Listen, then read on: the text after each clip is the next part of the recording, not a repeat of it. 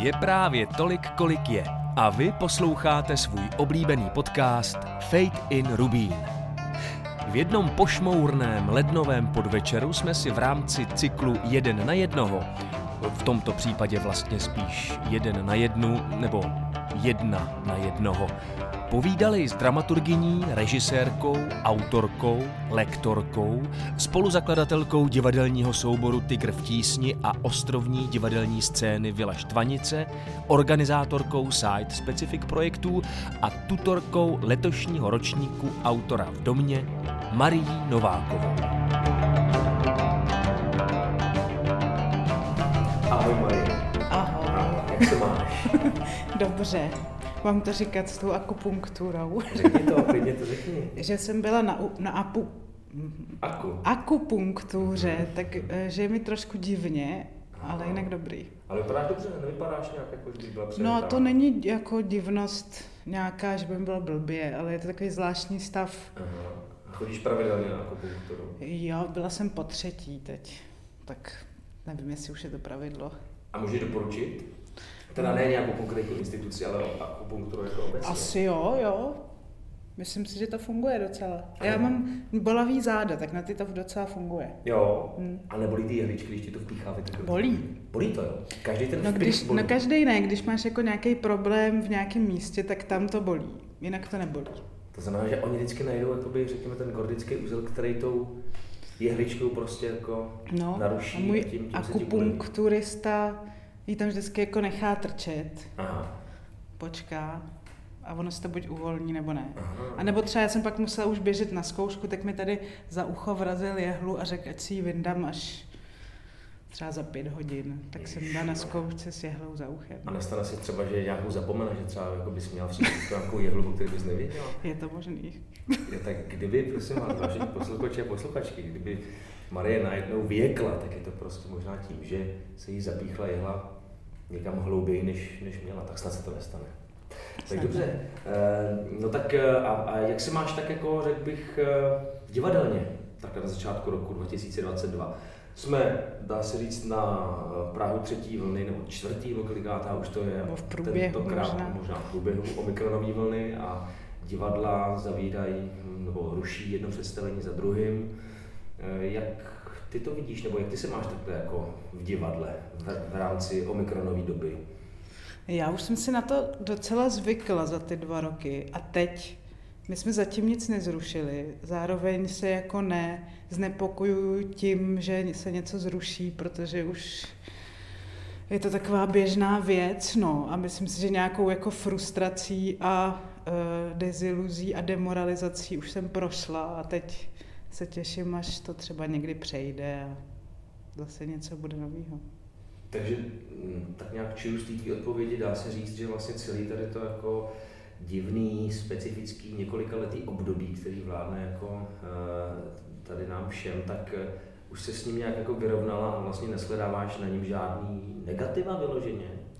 To ne, to, to, to nemůžu říct, ono to není žádná jako hit paráda, že jo, ale eh, já myslím, že nejhorší pro mě jako dramaturga a autora bylo to, že jsem, že všichni říkali, no tak vidíš, můžeš psát, nemusíš nic jiného dělat, ale ono jako bez těch podnětů a bez nějaký zpětný vazby nebo bez toho, aniž by člověk se mohl s kýmkoliv o tom pobavit jinak než přes obrazovku nebo telefon, tak, tak vlastně tu motivaci ztrácí a, a, a nechce se mu nic psát. Ani ho nic nenapadá vlastně, no. Ale to si myslím, že zase, jak jsme se chvíli mohli výdat, tak zase člověk načerpal nějaký nový podněty a, a, a taky se ho, jako musím říct, že se výdáme víc, i když ta situace je furt stejná, protože prostě bychom se asi zbláznili, že jo, doma. No a když teda půjdeme k něčemu trochu pozitivnějšímu, tedy v tom původním slova smyslu pozitivnějšímu, eh, tak eh, eh, dala ti teda něco pozitivního tady ta doba, která zatím ještě neskončila, ale už doufám, že skončí. Ty jo, to nevím. Víš, jako že někdo říká třeba, že, že teď jsem slyšel nedávno, že vlastně aspoň jako jsem se naučil, že prostě vlastně nic není jistý a je to docela úlevný pocit, že člověk prostě tak jako možná víc může žít tím, jak se říká, zprofanovaně přítomným okamžikem a neupínat se na to, co bude, protože Ono to vlastně No jo, ale když ten přítomný okamžik je takový prázdno, že jo, to je těžký žít přítomným okamžikem. Já nevím, já, já eh, to nevnímám moc pozitivně. Můžu jako říct, že člověk trošku víc třeba poznal sám sebe tím, že prostě chodil po, a Prahu, protože chodil sám se sebou po Praze.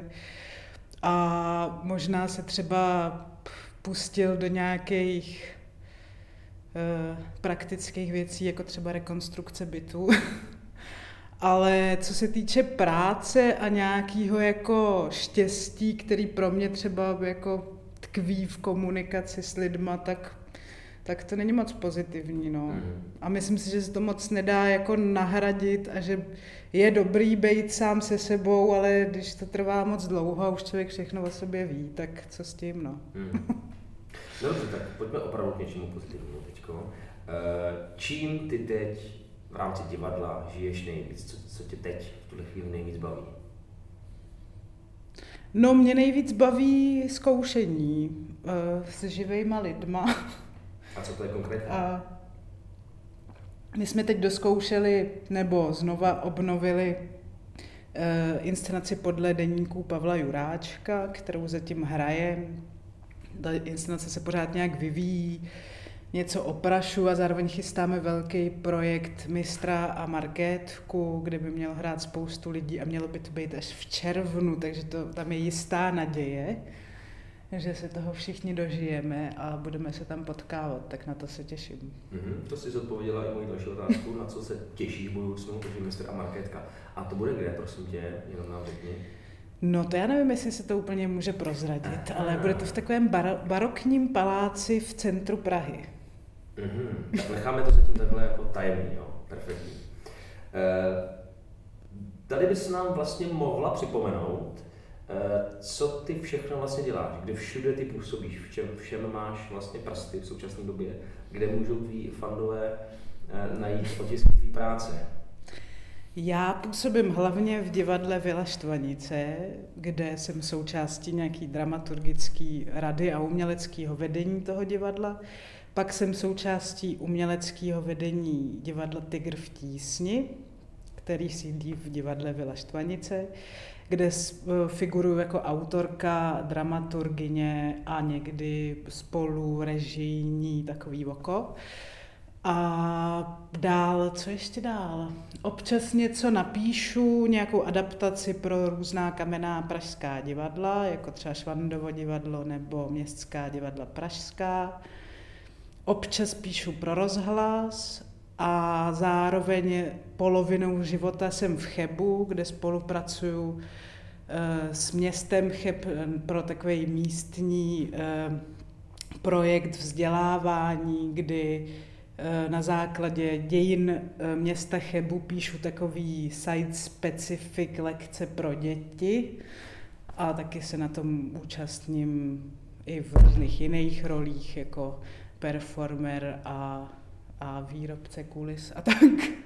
Já teda, když jsi zmínila ten site specific projekt, jo, tak já jsem někde našel na webu samozřejmě informaci o tobě, že se site specific projektům věnuješ od dětství. Eh, já si umím představit, že se člověk v dospělosti věnuje site specific projektům, ale jako dítě já třeba samozřejmě jsem vůbec netušil, že něco jako site specific projekt je. Jo. Tak mě by zajímalo, no mohla bys nám vysvětlit, jak jsi jako dítě věnovala site specific projektům, to je takhle strašně jako, eh, tak, protože já jsem třeba běhal s kulometem kolem paneláku, že jo. Tak ono je to trošku jako hyperbolizovaný, hmm. ale moji rodiče jsou divadelníci, nebo tehdy byli, když jsem byla malá, takže a, a v 90. letech vlastně, ačkoliv se to nemenovalo site specific, tak eh, občas dělali takový happeningy, kterých jsem se účastnila i jako dejme tomu figura a minimálně jako účastník, jako divák. A někdy tak jako začátkem uh, puberty jsem, jsem přičuchla k Moving Station v Plzni, protože v jedenácti jsem se přestěhovala do Plzně, kde, kde tehdy, kdo zná Moving Station dneska jako jako krásnou funkční opravenou budovu, tak tehdy to byla prázdná nádražní budova, kde se dělo spoustu uh, takových zajímavých uh, happeningů a performancí, kterých jsem se někdy účastnila opět jako, jako performer i jako divák. A někdy ve 14 letech jsem se poznala s Tomášem Žižkou, ten mě k tomu přived, jezdila jsem na různé workshopy s ním a, a vlastně i díky němu jsme objevili vilu a díky němu mm, nebo divadlo dělám, protože jsem v něm vyrostla a vždycky jsem ho měla ráda, ale myslím, že on mi ukázal nějakou cestu, která pro mě jako introvertního pubertáka byla jako schůdná a, a, a naučil mě nějak, jako jak, jak fungovat se svojí povahou v tomhle tom jako trošku exaltovaném světě. Mm-hmm. Máš teda ráda, nebo ty inklinuješ spíš k těm nedivadelním prostorům pro, pro divadelní performance nebo vůbec pro divadlo? Nebo, nebo teda jsou to ty klasické kukátkové divadla? Co to by spíš jako je blížší? To já ne, ne, nedokážu říct. Mě vlastně zajímá v obojí, ale asi od malička k inklinuju k tomu, k plenéru nebo k nějakým jako ne, nedivadelním prostorům, protože nějak mě jako láká ten bližší kontakt a ta přirozená scénografie a, a nějaká jako životnost toho, té invaze do toho veřejného prostoru. No a zároveň jako divák se vždycky hrozně ostýchám, a, a je to pro mě vždycky silný zážitek, když, když na tu hru přistoupím jako divák a nechám se vtáhnout nebo nějak okouzlit tím místem, tak je to pro mě silnější zážitek, než vidět eh, dokonalou operu třeba. Zajímalo by mě, co tě v poslední době, ať už to bylo divadlo v plenéru nebo divadlo, eh, divadlo v, v klasickém okátku, divadlo kdekoliv, co tě nejvíc eh, zasáhlo? Jestli je něco, co jsi viděla, Nemusí to být v, minulých, já minulých dvou, třech měsících, ale něco, co třeba se ještě dá vidět jako tip mm-hmm. pro posluchače a posluchačky, co prostě tě dostalo. Ty jo, tak já se na to napiju. tak já se na to taky napiju. Je těžká otázka v poslední době, že? Ale a máš takový ten jako syndrom člověka, co vystudoval divadelní školu, jakože, že víš, jak to divadlo má vlastně vypadat že když prostě do toho divadla, jako vlastně ten, ten profesionál, ten divadelník a, a koukáš na to už takovým tím ne úplně svobodným, jako uh, svobodnou optikou. To já si myslím, že se tomu nedá moc zabránit, ale já jsem to samozřejmě jako po škole měla hodně, e, docela dlouho a vlastně jsem zjistila, že se tím ten zážitek kazím.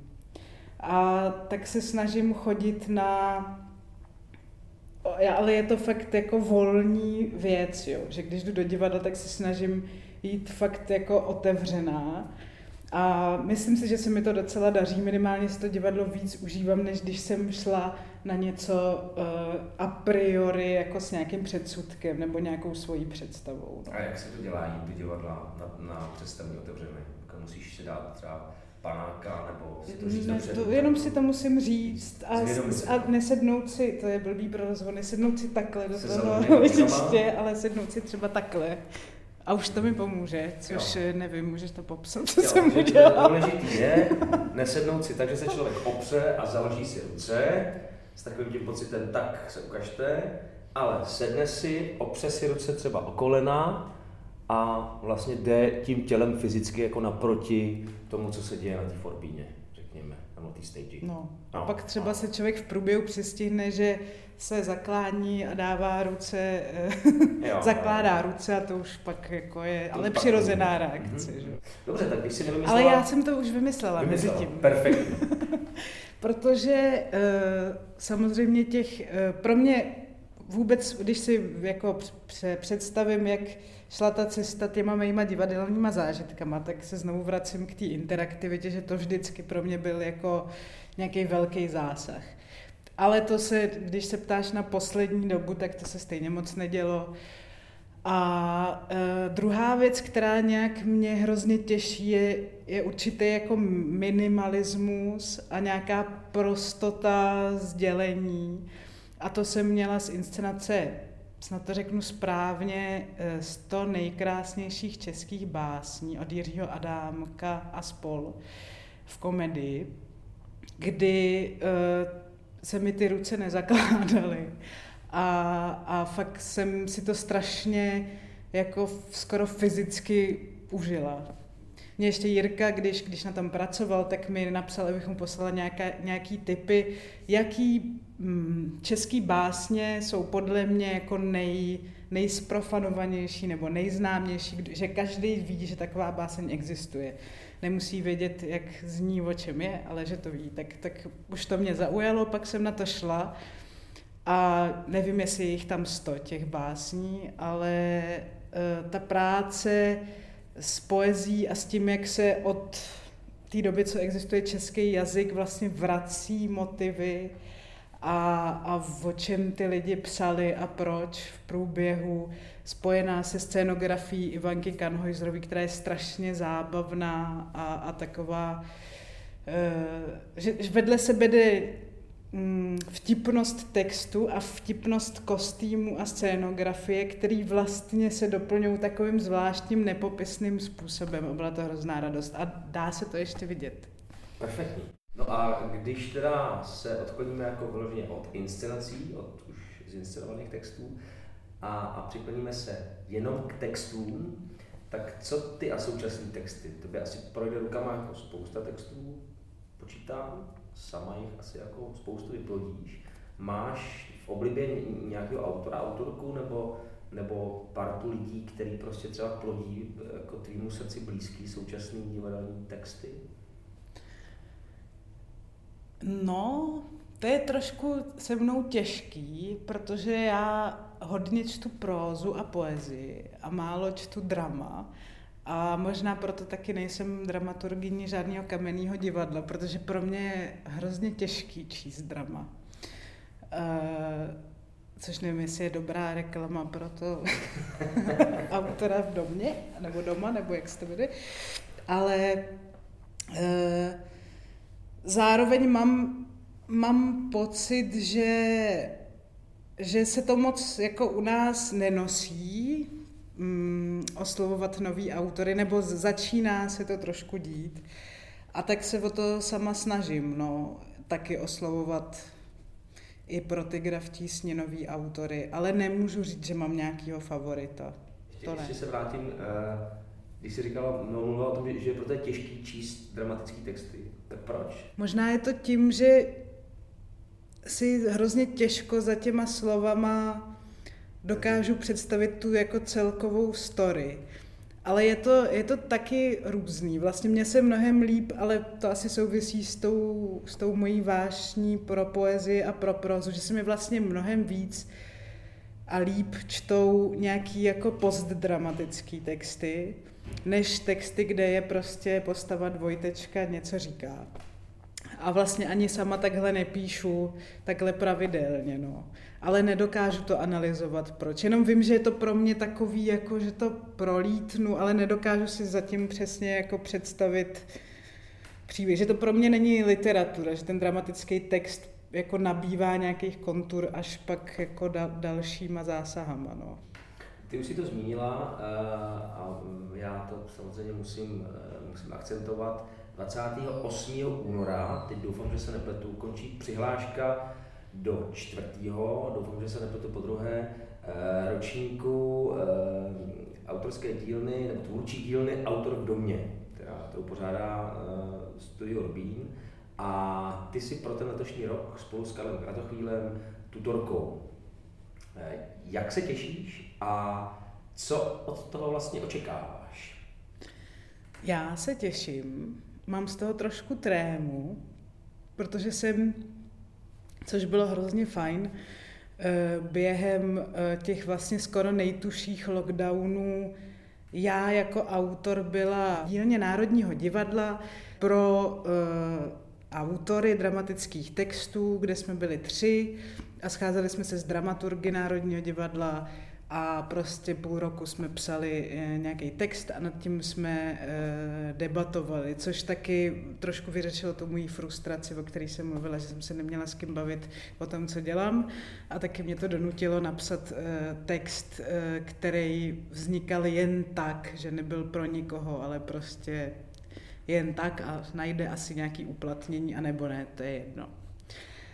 A bylo to pro mě hrozně příjemné. Takže jsem měla radost a hned jsem na to kejvla, eh, na tuhle výzvu eh, z Rubínu, ale tehdy jsem byla v pozici toho autora, tak teď eh, mám být ten tutor a vlastně nevím, nevím, co si s tím počnu, ale ten přístup, který já jsem zažila, tedy, že se nad tím vlastně jenom mluví a že člověk má možnost mluvit o tom, co píše, mi přijde hrozně skvělá, tak, eh, tak si to tak nějak představu, že budeme mluvit a takže se těšíš? Těším, já se těším, těším a zároveň mám trému, protože jsem to nikdy nedělala, tak to má vždycky člověk trému. No. A eh, chtěla bys třeba něco vzkázat? Třeba nás poslouchá někdo, kdo uvažuje o tom, že by se přihlásil? No nechť se přihlásí. A zároveň já jsem tehdy v tom Národním divadle, když jsem tam šla, tak jsem vůbec nevěděla, co, co mám psát, protože tady, jak jsem pochopila, už musí jako člověk poslat nějaký námět, když to my jsme nemuseli nic. O to to možná bylo těžší. A docela dlouho jsme vlastně hledali tu cestu. Tak tady ti, co se hlásí, jsou na to sami. A tak eh, myslím si, že je dobrý prostě neposlouchat to, co nám říkali rodiče, že říkali jako nečum po lidech a neposlouchej cizí řeči, tak to si myslím, že je pro dramatika to nejhorší a že by měl čumět po lidech a poslouchat cizí řeči. Perfektní. Pokud byste se i vy, co nás teď posloucháte, chtěli stát autory dramatických textů, a nebo už píšete takzvaně do šuplíku a nevíte, jak svou kariéru nakopnout, a nebo se jen chcete potkat s Maridí Novákovou, přihlaste se do letošního ročníku projektu Autor v domě. Své přihlášky můžete posílat do 28.2.2022 na adresu astudiorubín zavináč gmail.com. Všechny informace najdete na stránkách A Studia Rubín.